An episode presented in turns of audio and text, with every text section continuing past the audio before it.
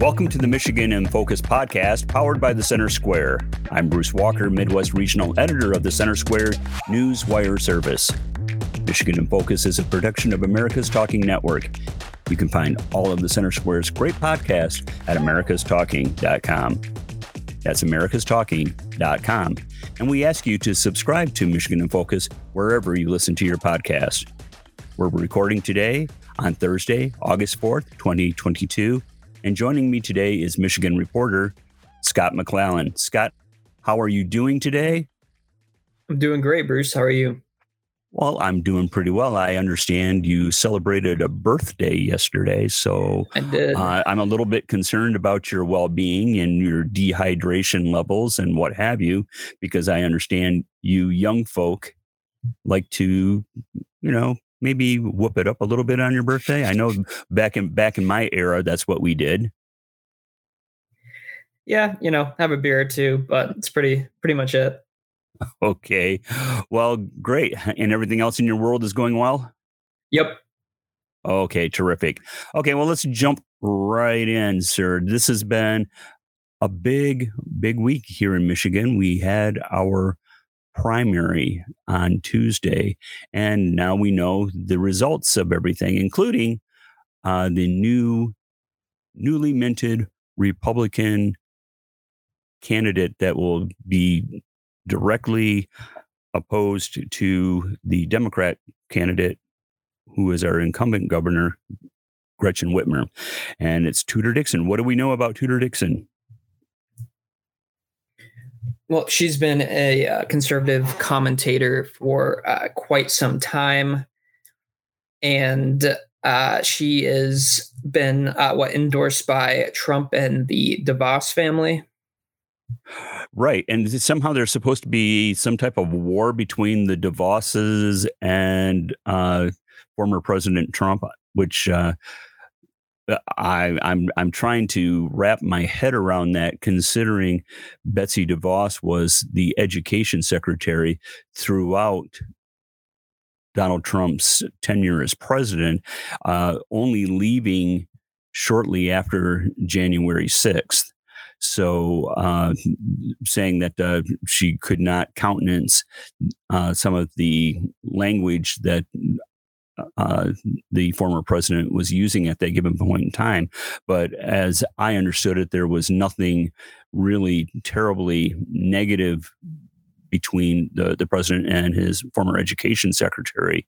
But um, uh, Betsy DeVos, who's probably the most maligned education secretary since there was a cabinet for an education secretary that began with uh, Jimmy Carter, but uh, heavily reviled by uh, Democrats and uh, the education community, education unions as well. But uh, she comes from a family of, of billionaires, and uh, they they backed Tudor Dixon, who is from their neck of the woods. She's from Norton Shores on the, the west side of Michigan.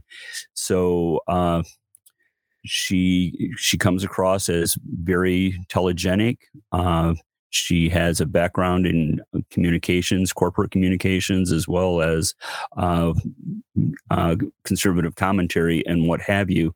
So, uh, is there anything else you can tell me about uh, Ms. Dixon? I mean, she's 45, and uh, and that's about it.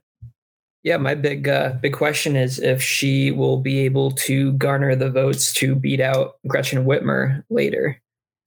Well, yeah, and and the thing is, I actually read a post from the Michigan Democratic Party, and uh, they were saying, well, uh, you know, Tudor Dixon only got X amount of votes in the primary, and look at all the votes that. That, that that that Gretchen Whitmer got. It's like, yeah, but um, it seems that uh, Governor Whitmer was running unopposed, and there were what was the the ballot was between. Uh, there, there were five people vying for the Republican candidacy, and that was Dixon, Kevin Rinke, Garrett Soldano, Ryan Kelley, and Ralph Rebandt. So, uh, and and that was after several other candidates were booted from the ballot uh, for bad signatures on the petitions for their candidacy to begin with. So that was uh, kind of. Uh, uh, it, has been a wild and woolly race thus far, but it but uh, it, it barely surprised me that uh, that Tudor Dixon actually won. It just seemed that uh, she was the one who grabbed the most attention. She's the one that is, you know, from the west side of the state, and uh, as I said, she's telegenic, and she goes up against a a, a telegenic incumbent. So we're we're looking at youth and uh, they're they're they're both um, mothers with uh, beautiful families. So we're it, it looked like it looks to me like it's going to be a, a pretty even matchup. But you know, who's to say? I I'm certainly not a guy with the political crystal ball for Michigan much less any other place where I happen to hang out. People always ask me, well, what do you think? like, well, you know what? If I were you, I would take my money and bet it on exactly opposite of what I say. So who's, who's to say? But uh, other things that happened in uh, this race, which uh, wasn't terribly surprising, you know, John James, who uh, has run unsuccessfully twice against both incumbent Democratic incumbents uh, who are U.S. senators. Uh, he lost to Debbie Stabenow and Gary Peters, and uh, was uh, third try was running for the Republican nomination for the uh, new seat that's uh, from the redistricting based on the, the past census. So he is uh, was it the tenth district or the 9th district? I think it's the 9th. Uh, yeah, tenth district. So uh, he won pretty handily on that. So it looks like uh, John James will be, you know, up against. Uh, gosh darn. So it, yeah, oh, he'll he'll face uh, Carl Marlinga. Oh who, yeah.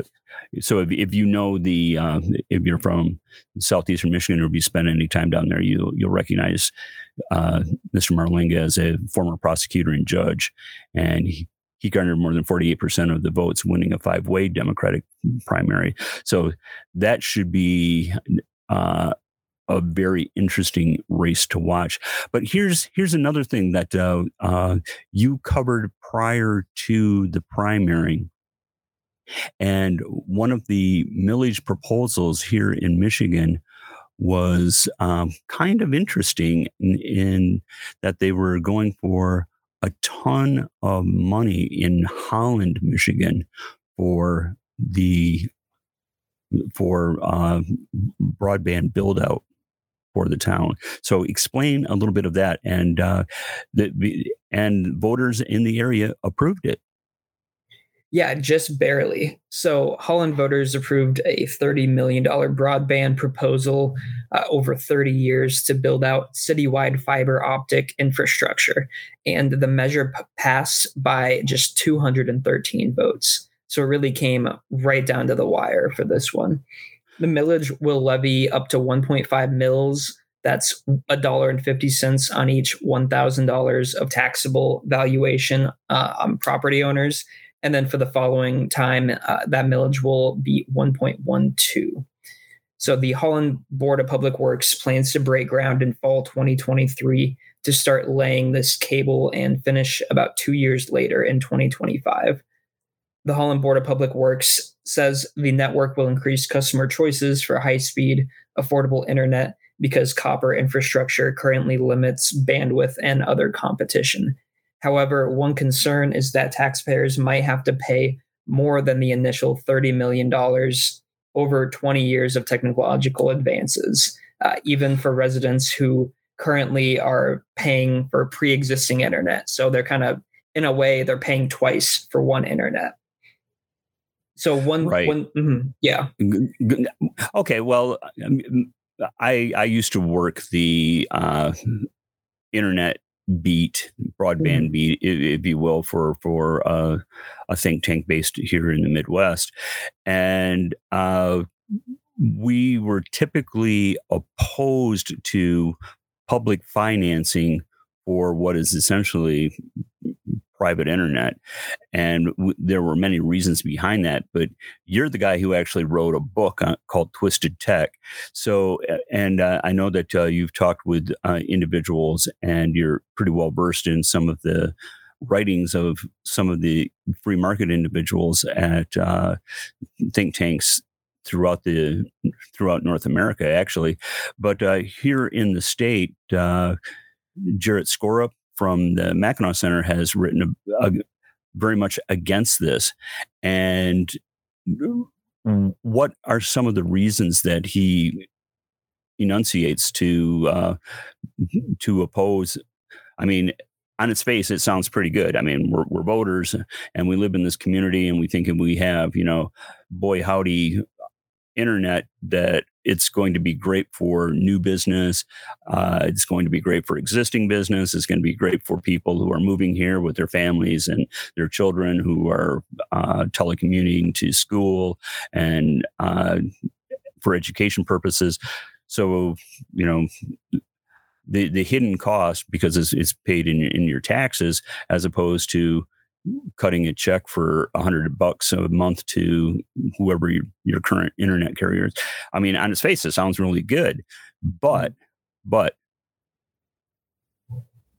other individuals disagree and their, their, their reasoning is Jarrett told me that uh, he called the proposal quote a bad deal, and that's mainly because the the proposal asks all taxpayers to subsidize a network used by only a few. So he told me, quote, the vast majority of government owned networks have failed. And indeed, for this one to be financially viable, it will have to have an unrealistic numbers of customers sign up, end quote. Well, sure, and and okay, and I'll I'll jump in because uh, again, this was kind of my beat for uh, twelve years ago or so, but also the technology changes so rapidly. So what is thirty million dollars now? You're still going to have to increase and advance and tweak things along the way and that costs a lot of money and where's the money for that going to come from it can't it can't just come from the current millage you're going to have to say in for a penny in for a pound it's 30 million dollars but over the course of how many years? 30 years? 25, yeah. 25 25 years. Okay you get you know 5 years down the road and say well you know this isn't really cutting it. We're going to need to add a couple of uh, gizmos here and uh, some widgets there and it's going to cost another $12 million and where's the money going to go? oh we're, we're going to have to apply for another millage and we're going to have to vote on that And if you just think about the technological progress over the last 20 years, uh, that just gives you a small sliver of. I mean, we we really don't know what internet is going to look like in two decades. Well, yeah, and um, believe it or not, young man, uh, I I remember a time when there there was no such thing, and uh, it, so the fact that it has become well, some people would say that it has actually become one sixth of the U.S. economy. I I know some people, including my friend uh, James Hohman at the Mackinac Center, questions me on that. He said, "Well, you know, that's that's an unsubstantiated claim, and I, I really don't think that you could do a lot of proving on that. But there are other think tanks out there that would, would say, yes, absolutely. So, anyway, you filed a story. As long as we're talking about the internet, Scott, and you are my internet guy. Okay. For those of you who think that I'm pulling your leg, I absolutely am not. Scott does know quite a bit about the internet, having authored the book Twisted Tech. And uh, this is right in his wheelhouse. This the story that uh, came up this week. Sixty nine percent of Michiganders are concerned about identity fraud, and we're talking about identity fraud on the internet. We're not talking about uh, the most recent episode of Better Call Saul.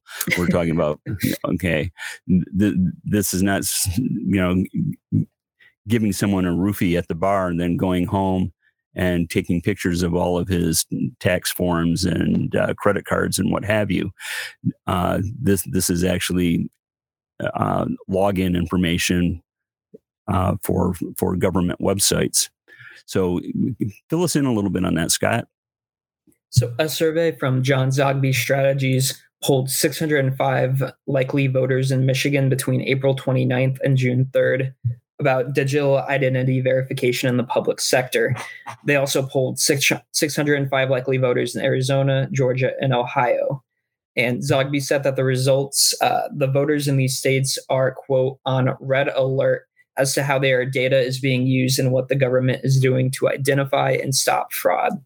So, uh, one pretty scary thing about online losing your identity online is that it can happen without you even knowing it. Uh, and uh, so the the poll the people polled said that they actually trusted online retail stores uh, such as like Amazon to verify identity better than the public sector.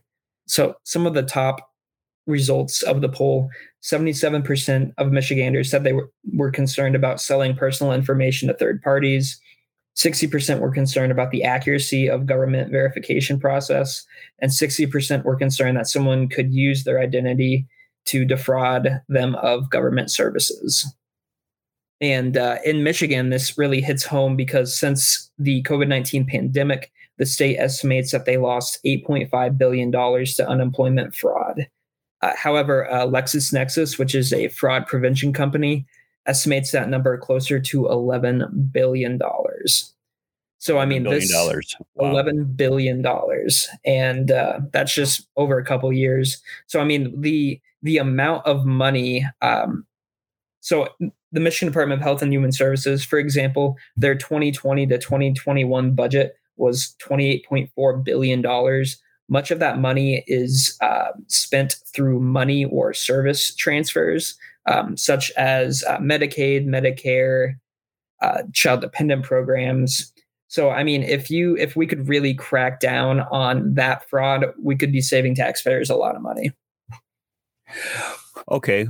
Well, and there's no shame if you don't know the answer to this, Scott, but mm-hmm. how antiquated are the systems that are being used now at the state? Well, it depends which agency we're talking about. But uh, for example, with the Michigan Unemployment Agency, uh, they often ask people to submit uh, documents online, but the process can be clunky uh, it you can have technological problems, uh, and it's it didn't seem to be very good at least since 2020. There were a lot of fraud. Sometimes people who were literally employed by the unemployment insurance agency were taking part in fraud. So it's it's pretty hard when even the person working for the agency is committing fraud. It's hard to tell. It, it really complicates things. Okay, well, um, let's close out with uh, another story that you wrote that has quite a little bit of impact. I mean, we're talking about COVID, and there was a lot of wasteful spending uh, from of federal money and state money. There was a lot of fraud. Uh, there's a lot of no goodniks doing a lot of no good things, and now you did a story that's based upon a, a FOIA that uh, you send out to various school districts to see how they spent the federal COVID dollars that they received. And your your your first report in a series of upcoming reports, I hope, because I, these are very very eye opening, is that Niles Community Schools. Uh, actually did much of their spending of $4 million on the up and up yeah, I, I submitted uh, maybe between 15 to 20 records re- requests seeking expenditure reports. Uh, so Michigan schools, Michigan's more than 800 school districts received about $6 billion of federal taxpayer money to recover from COVID. Uh, but these public information requests are showing that some of the largest school expenditures are categorized as, quote, other and don't necessarily address COVID issues. Uh, but for Niles Community Schools, they responded pretty quickly after I sent in the request. Uh, theirs uh, looks uh, like it was pretty pretty related to COVID. So the school spent about four million dollars of COVID money. Uh, it's divided. Uh, th- about three hundred eighty thousand was spent on cleaning supplies, masks, bottle refill stations, and public relations. 250,000 was spent on 835 Chromebooks and providing hotspots for remote learning and 66,000 was spent on a COVID liaison. Now there were a couple other categories: uh, the elementary and secondary school emergency relief, uh, three million of that was uh, spent. That's split in half. Uh, 1.5 million compensated uh, for losing 188 students between 2019 and 2020 and uh, other money uh, ensured that they did not reduce staff so they could keep small class sizes okay um, and and what do we have to look forward to in this series scott uh, some some pretty we'll, we'll let the readers decide whether the spending is justified or not. But some of the highlights I've seen so far uh, a school requested to spend uh, $10,000 on some sort of smoothie station. Uh, I'm trying to, to find more information about that. I'm not sure what's special about it or why it costs almost 10 grand. But uh, some of these school districts went all out in trying to spend federal COVID relief money on athletics. Um, we're talking pickleball. We're talking building new things.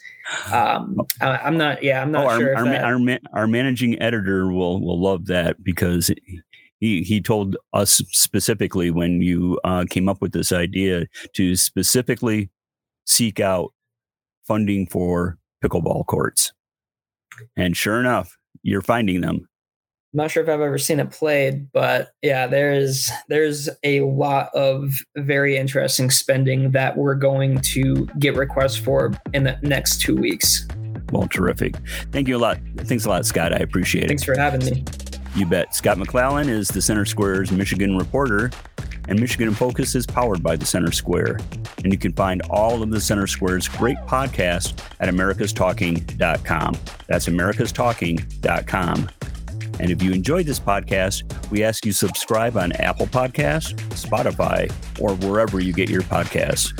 I'm Bruce Walker, Midwest Regional Editor of the Center Square Newswire Service. Listen for another episode of Michigan in Focus next week.